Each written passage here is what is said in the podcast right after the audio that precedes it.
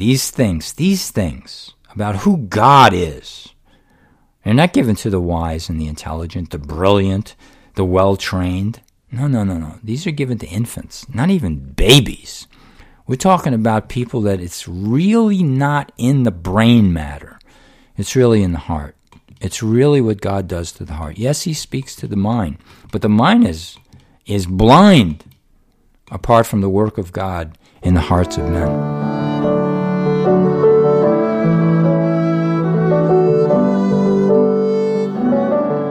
Hello, dear listeners. My name is Juan Vega. I am a personal friend and disciple of Joseph Durso. Today, in this podcast named The Art of Discipleship, we are going to learn about the command to disciple, the definition of a disciple, the transition from Old to New Testament disciple, how Christ alone gives authority in the church, and how disciples are made by God and not merely trained by men. Through the teachings as presented in this lesson, we will see that we should regard only the teachings of Jesus in the Gospels and New Testament letters as essential and reject worldly and cultural influences. We hope that this podcast will help to edify and build up discipleship in our churches. And here is Joe. My dear listeners, this is Joe Durso. I am recording the second in a series of podcasts on discipleship. The first one was mature humility. This one I've called the art of discipleship. We'll begin with Jesus' command to disciple as found in Matthew 28, verses 16 through 20. But the eleven disciples proceeded to Galilee, to the mountain which Jesus had designated. When they saw him, they worshipped him. But some were doubtful. And Jesus came up and spoke to them, saying, All authority has been given to me in heaven and on earth.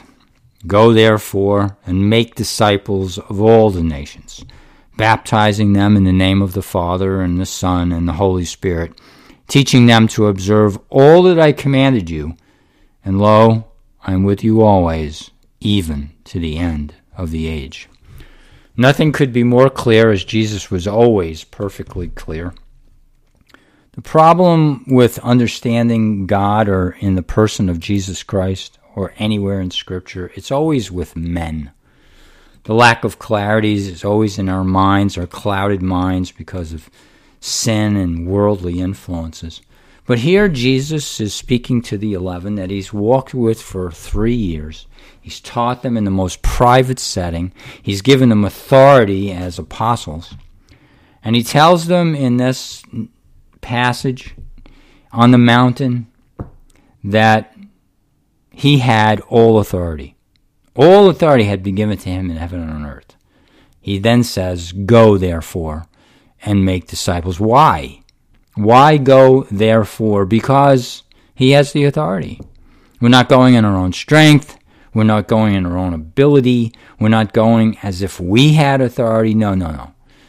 No, the disciple is a man who walks by faith in Jesus Christ.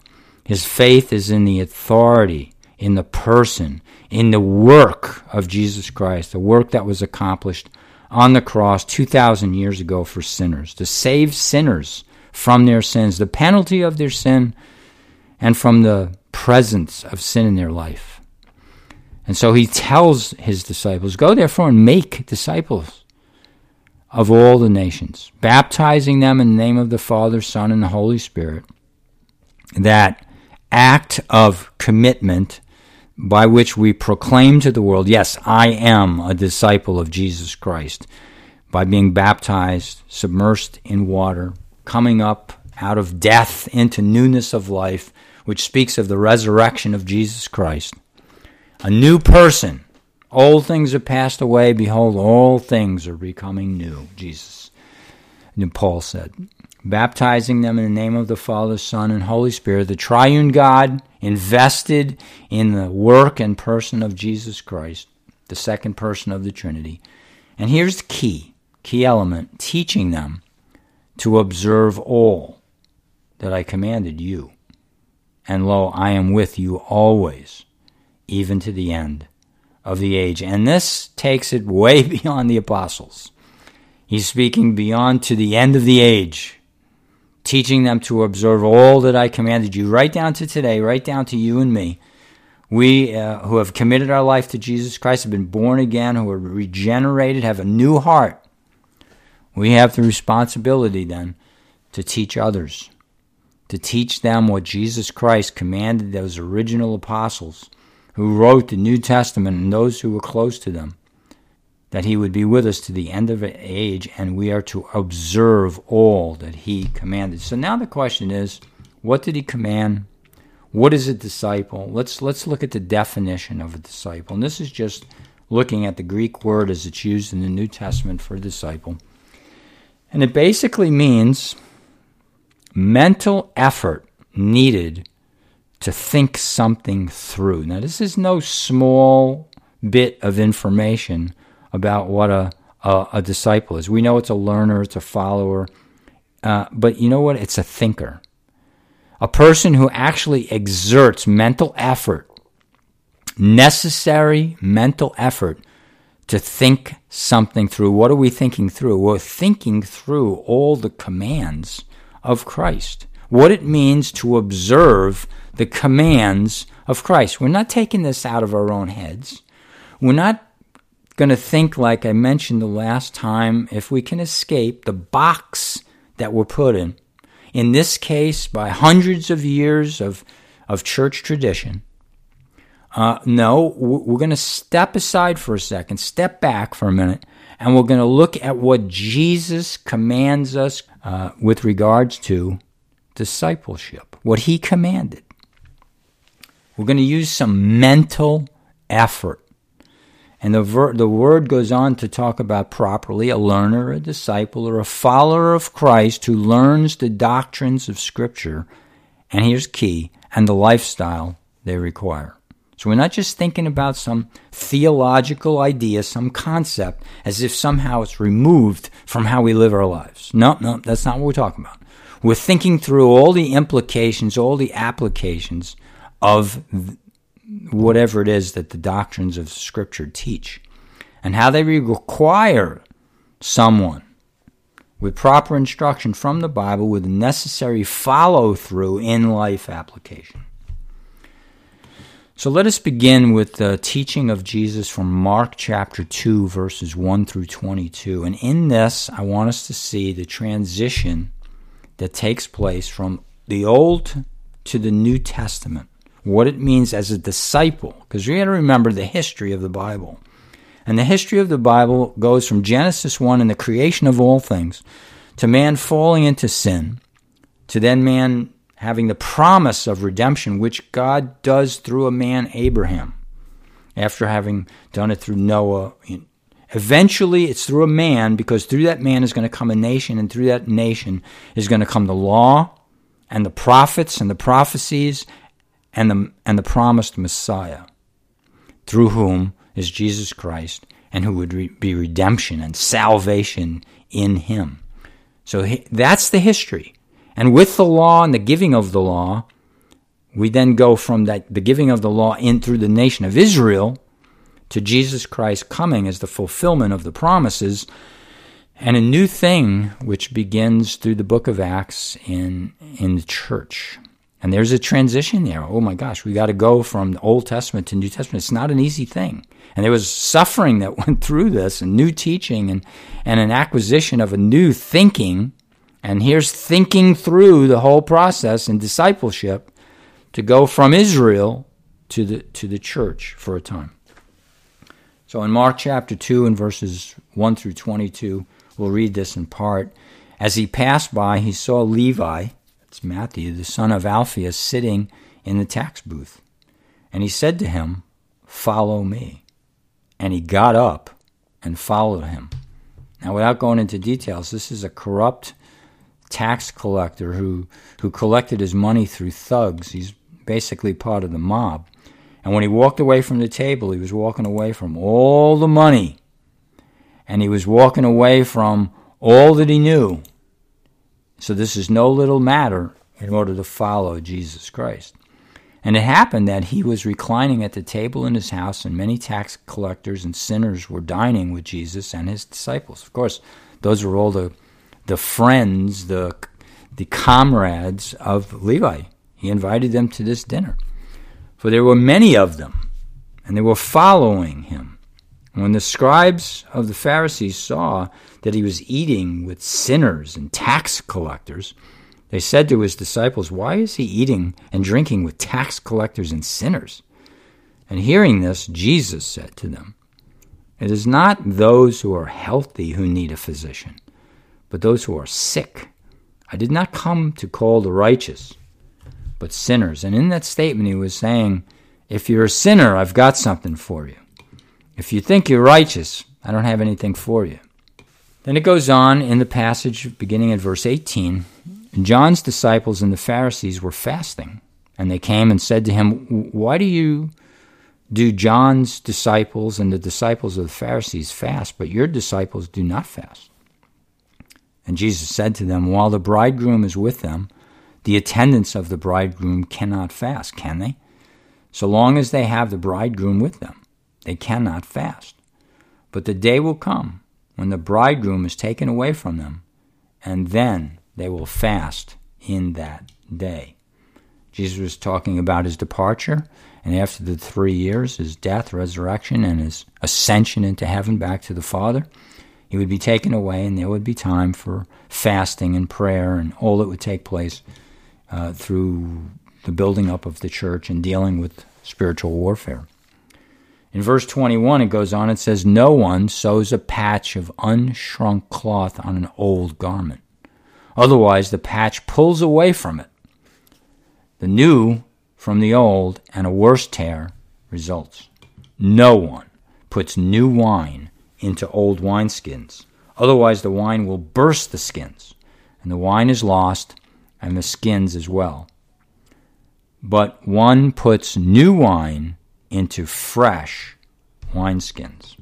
And so it was in that day that Jesus was teaching a very important pro, uh, transition that was taking place, that they were going to be going from the Old Testament into a, a new dynamic, a new means by which God would bring forth his message. He was going from Israel as a nation to the church.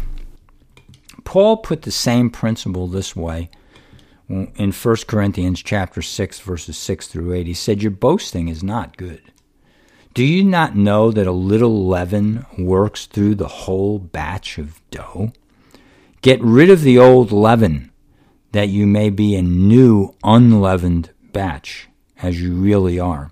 For Christ, our Passover lamb, has been sacrificed. Therefore, let us keep the feast, not with the old leaven, leavened with malice and wickedness, but with the unleavened bread of sincerity and truth. What was Paul saying there, which is corresponds to Jesus' transition from old wineskins to new wineskins? You know, in Israel, you had a nation, and the nation were called the people of God, the children of God, and they were that by birth. By birth, Paul makes it clear in Romans chapters 1, 2, and 3, climaxing in 3 For all have sinned and come short of the glory of God. You're not born a child of God, redeemed and saved and regenerated and born again as you're born from birth. From birth, you're born as a sinner. For all have sinned and come short of the glory of God. We're all born sinners. And so the concept of Israel as the children of God Actually, it was the remnant that were the children of God. Not all Israel is Israel, Paul said again in Romans. Why? Because you have to be saved. You have to be born again. You have to be redeemed. You have to put your faith in the promises of God, in the Word of God. And the promises of God, promise of God is that He would send a Messiah, which He did in Jesus Christ, to save men from their sins. So this transition is going from the children of God being known as the children of Israel, a nation, a national people, to individuals that would make up the church. Of course, the church got twisted and became again an Israel in the sense that you can be Christian because you're born Christian, which is not biblical. This is what we're talking about thinking outside the box. People are baptized into the faith because they get saved. They put their faith in Christ. They become born again. Their eyes are open. Their sins are forgiven. Their heart is cleansed. Their guilty conscience becomes pure because of what Christ did as a person, whether they're born Muslim or Buddhist or Hindu or Christian, quote unquote. Per, every person has to be born again. So Paul is talking about cleansing the church, and he's talking about so called brothers and people who live in sin. And so he says, Your boasting is not good, because they were boasting about the grace of God, and they were seeing sinful people acting like sinful people, not acting like Christian people who've been redeemed and changed and in the process of being transformed and walking away from sin they're sinning and he's saying and they're boasting about it in in 1 Corinthians and, he's, and from from 5 into 6 chapter 6 and he says your boasting is not good do you do you not know that a little leaven and this is actually chapter 5 I apologize do you not know that a little leaven works through the whole batch of dough Get rid of the old leaven, that you may be a new unleavened batch, as you really are. For Christ, our Passover, has been sacrificed. This is no little matter. This is not something we gloss over and we, we pass it by and we do what we want to do. This is Christ was sacrificed as the Passover. He committed himself to, to redeem us from our sins by an awful, eternal sacrifice as he died for the eternal payment of sins. It would have taken us an eternity to pay for those sins. Only God could do such a thing, and he did in the person of Jesus Christ. Therefore, let us keep the feast, not with old bread leavened with malice and wickedness, but with the unleavened bread of sincerity and truth. We're not the people of Israel anymore that had ordinances that made clear that they were the children of Israel. What makes clear that we're the children of Israel is that we don't behave as Christians with malice and wickedness. No, no, we behave as Christians as those who are sincerely true to the faith. Now, this becomes even more clear as we think through this idea of this transition uh, that Christ alone gives authority in the church. Only the most arrogant men take Christ's appointment for themselves. Christ alone gives authority in the church. Only the most arrogant men take Christ's appointment for themselves.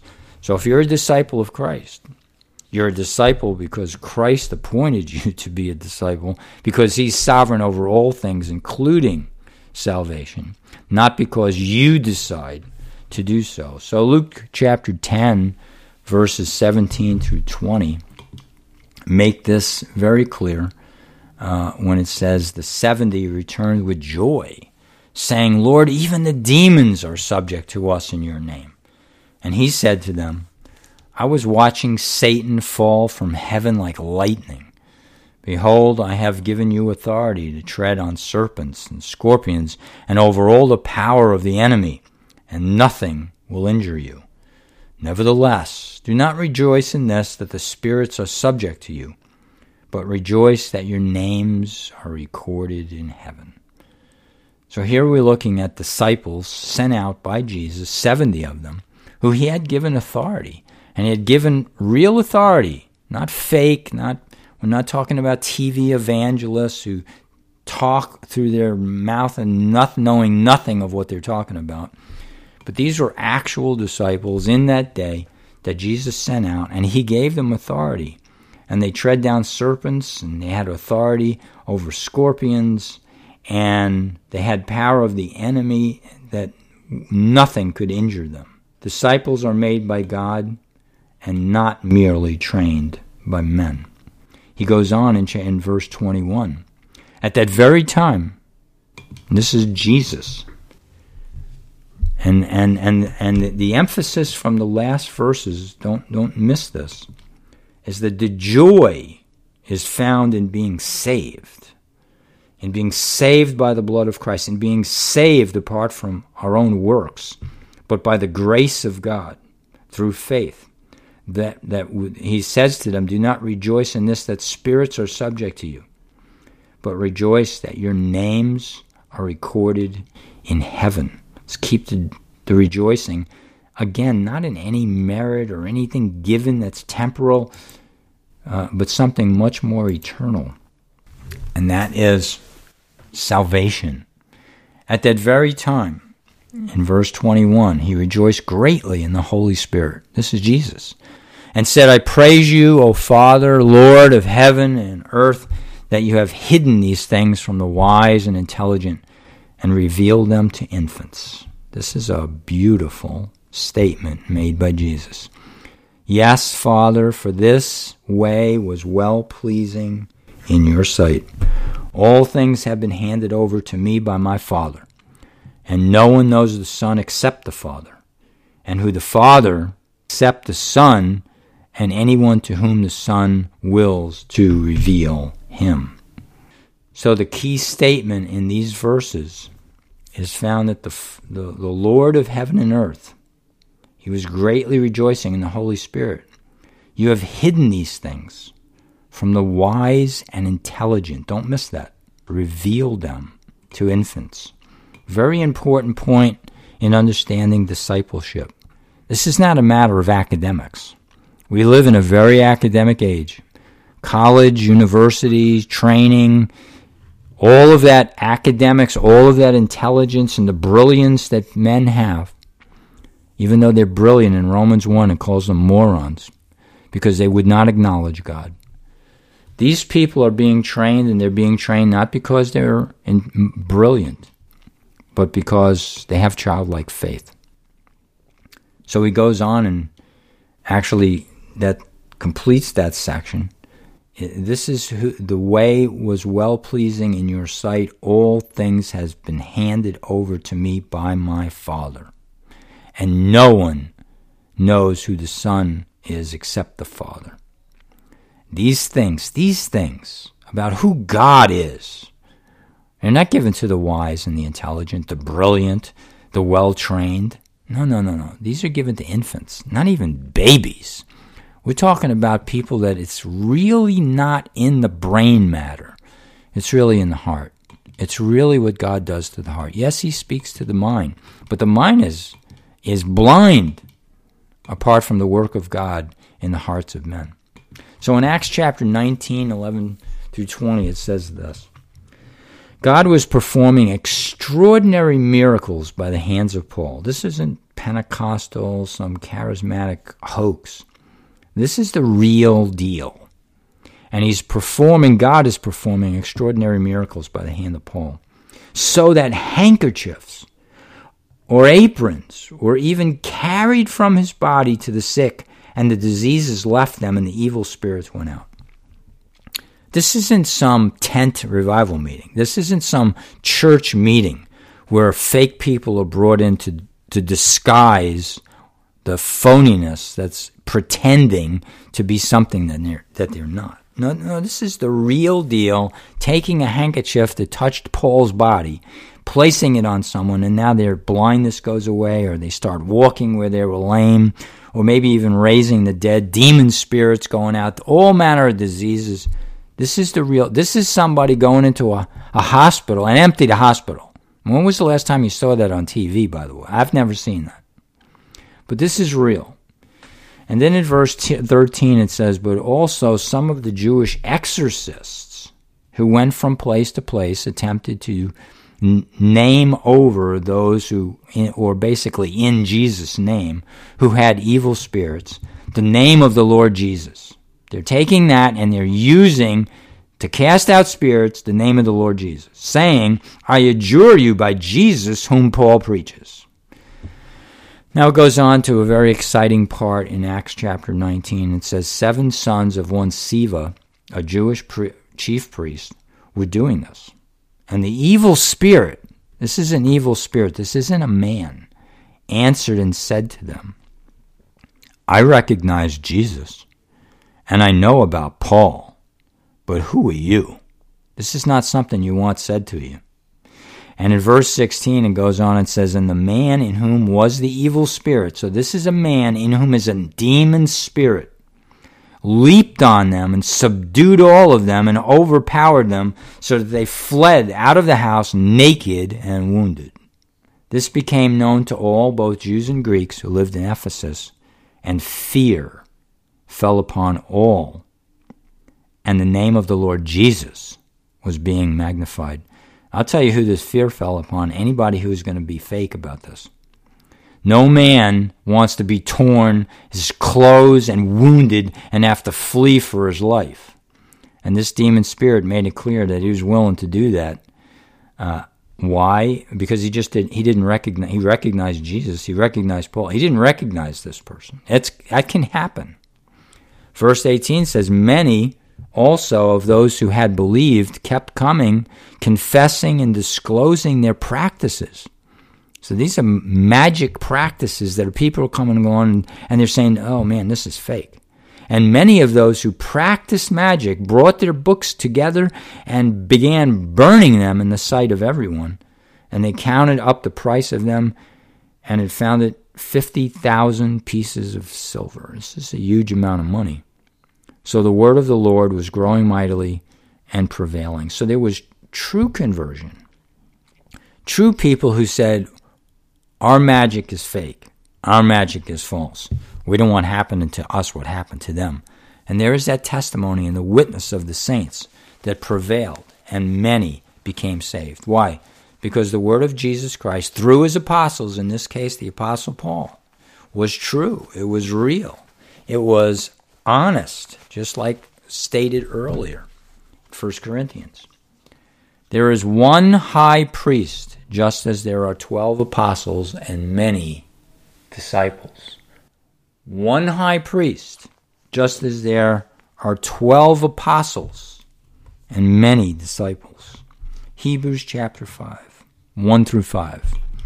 For every high priest taken from among men is appointed on behalf of men in things pertaining to God, in order to offer both gifts and sacrifice for sins. He can deal gently with the ignorant and misguided, since he himself also is beset with weakness and because of it, he is ob- obligated to offer sacrifices for sins as for the people, so also for himself. And no one takes the honor to himself, but receives it when he is called by God, even as Aaron was. We're back to Israel. We're talking about the priest, the high priest, once a year would enter into the Holy of Holies.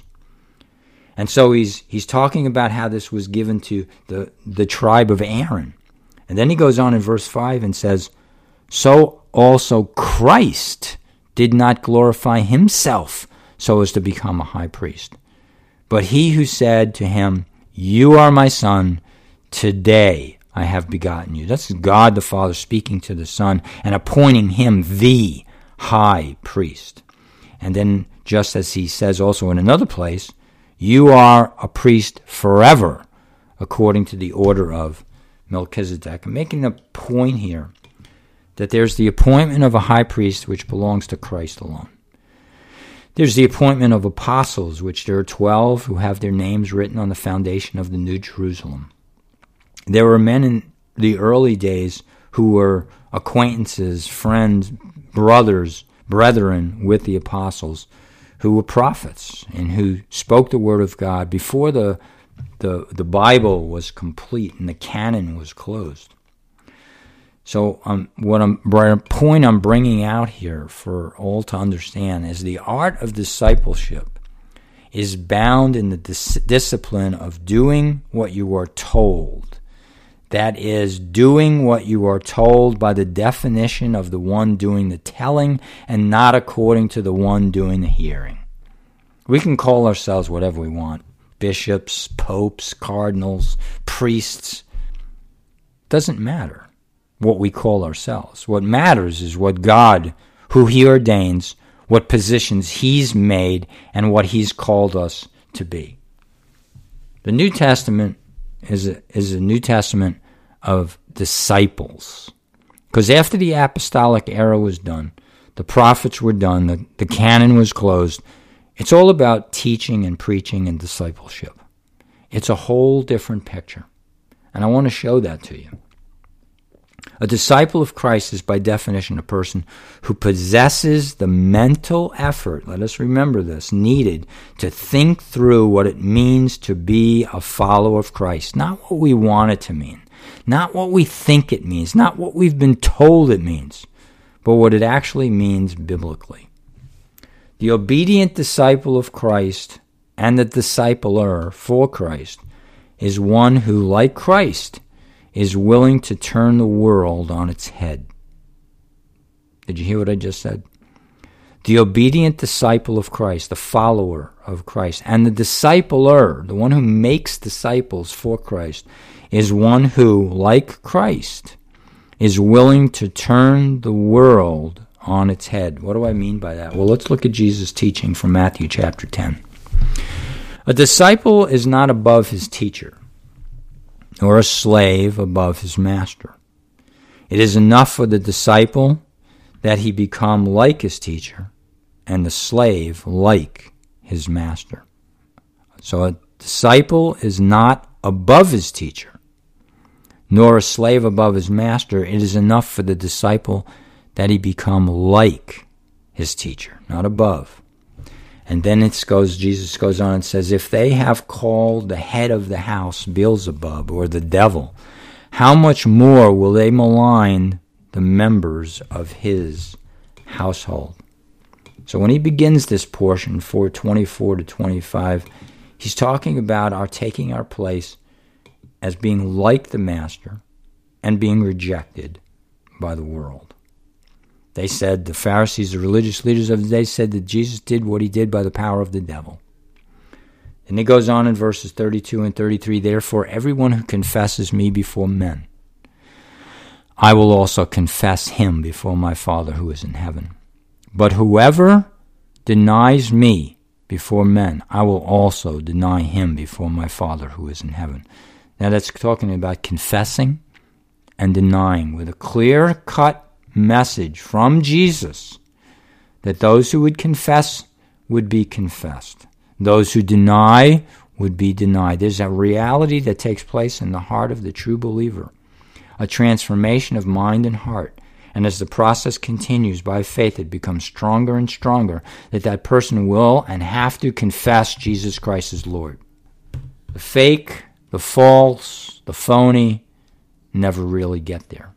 Those who continue to the end will be saved. And it might be their end. In 34 through 36, he goes on and says, Do not think that I came to bring peace on the earth. I did not come to bring peace, but a sword.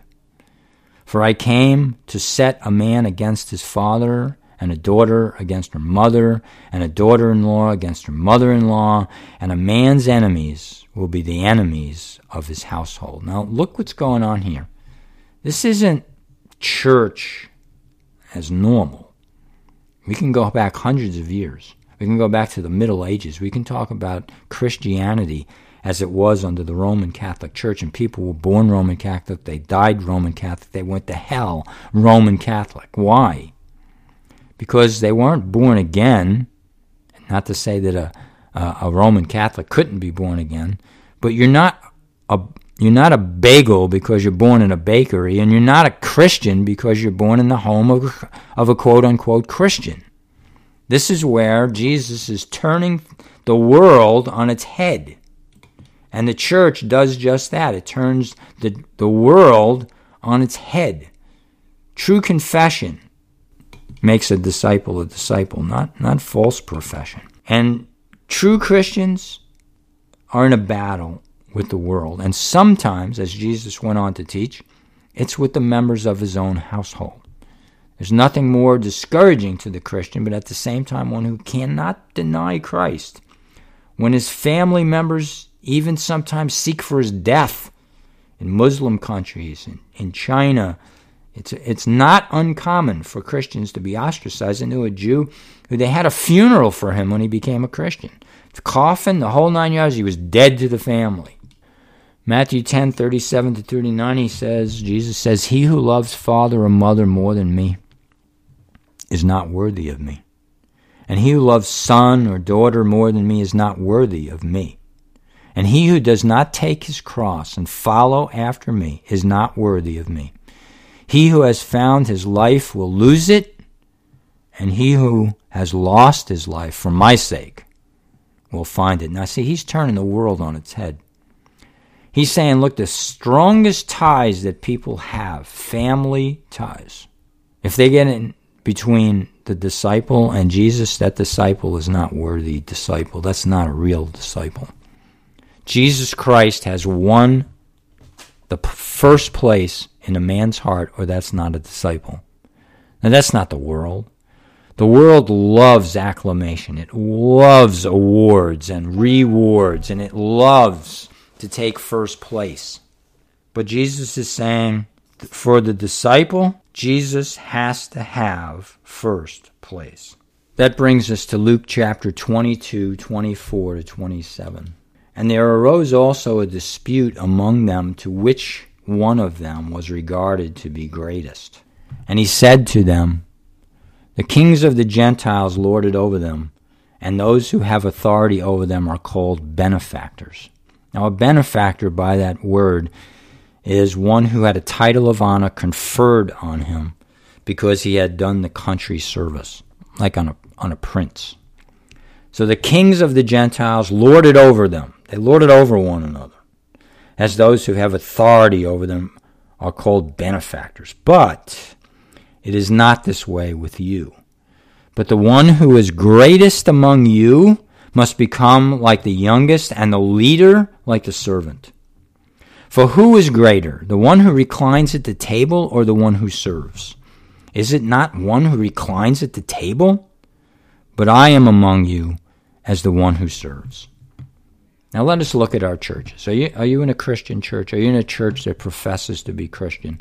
Are you in a church that has a, a pastor and uh, and it's Protestant and I, I don't know what denomination or if you're independent, but you're in a church where they profess Jesus Christ as Lord. They profess that only by faith alone, in Christ alone, by grace alone, in Jesus Christ, are you saved. And you must be born again. Now, he's talking about how the Gentiles do things and how they honor one another, how they lord it over one another. And then he says, but it's not that way with you. He's talking to the church, he's talking to disciples. But the one who is greatest among you must become like the youngest, and the leader like the servant. For who is greater, the one who reclines at the table or the one who serves? Is it the, the one who reclines at the table? I mean, who's greater? The waiter or the or the person being waited on? And he's making this clear observation. It's it's not the servant, it's the it's the one who reclines at table. But, he says, I am among you as the one who serves. On the night that he was betrayed, he girded himself with a towel. He went around and he washed the disciples' feet. God knows where those feet were that day, walking on a road with animals and dung and all of that. And he's down on his knees washing their feet. God of glory, the creator of heaven and earth, is washing their feet. He's the one who does the serving. Now, let us stop for a second as we've been considering some elements of discipleship. Right now, we're considering the church as it is, as, as it's institutionalized, with all the good that there is, with, with those who actually preach the gospel, not those who are, are some cult. We're not talking Jehovah Witness or Mormons or, or any cult that do not even recognize that Jesus Christ is God. We're talking about some evangelical church. Uh, I'm I'm bringing a word of, of question. I'm asking you, as pastors and leaders and members, how are you, how is your your church structured? Is it structured this way? This is Jesus' words. This is Jesus saying, "No, the Gentiles they lord it over one another. It's not that. It's not going to be that way like with you. No, let the greatest among you become like the youngest, and the leader like the servant." what's that mean? Does that mean like he has to act dumb? No, it's not meaning that. Does it mean he doesn't teach the Word of God and have place in the church as one who understands the Word of God? It, it does. I'm asking you now. Can you think outside the box? Is there such humility in your church that the pastor doesn't have a place of authority? Is he lording it over? Or is he like the younger? What's the process? In the last 20 years, there's been a big movement towards elders. There used to be, you know, single pastor, pastor of the church. He was the pastor of the church. And then through understanding scriptures, uh, teaching that has gone out and all over, I'm not even going to mention where it started, even though I love the man who started it, uh, in, in, our generation uh, or the past generation. And uh, elders started, plurality of leadership. I have to tell you, we're talking about attitude here. We're talking about how people are perceived and how they project themselves to others. It doesn't matter if you have one pastor or you got 50, because all 50 can be just as have just a raunchy attitude as one, and then you got 50 times the problem. We're talking about people taking the lower place. We're talking about people serving with an attitude of servitude. We're talking about, I don't know, would your pastor get down on the floor and wash your feet? Literally. Would he, would he do that? Is he capable of doing that? I'm not trying to condemn anybody or start any trouble or divide any churches. I'm simply teaching discipleship. What does it mean to make a disciple? If you're not turning the world on its head, you're doing it wrong because that's what Jesus did. However, this works out, and there's a very applicable way, there's a, a pure, clear application to this in attitude, in how we approach, how we treat one another, whether we love one another and we build people up from the bottom or we try to pull them up from the top. Pulling people up from the top just doesn't work. Getting under people and humbling ourselves and serving them and pouring into them with a humility that can be seen, that's different than a pastor who's lording it over. Or elders who are lording it over. No, this is what Jesus said.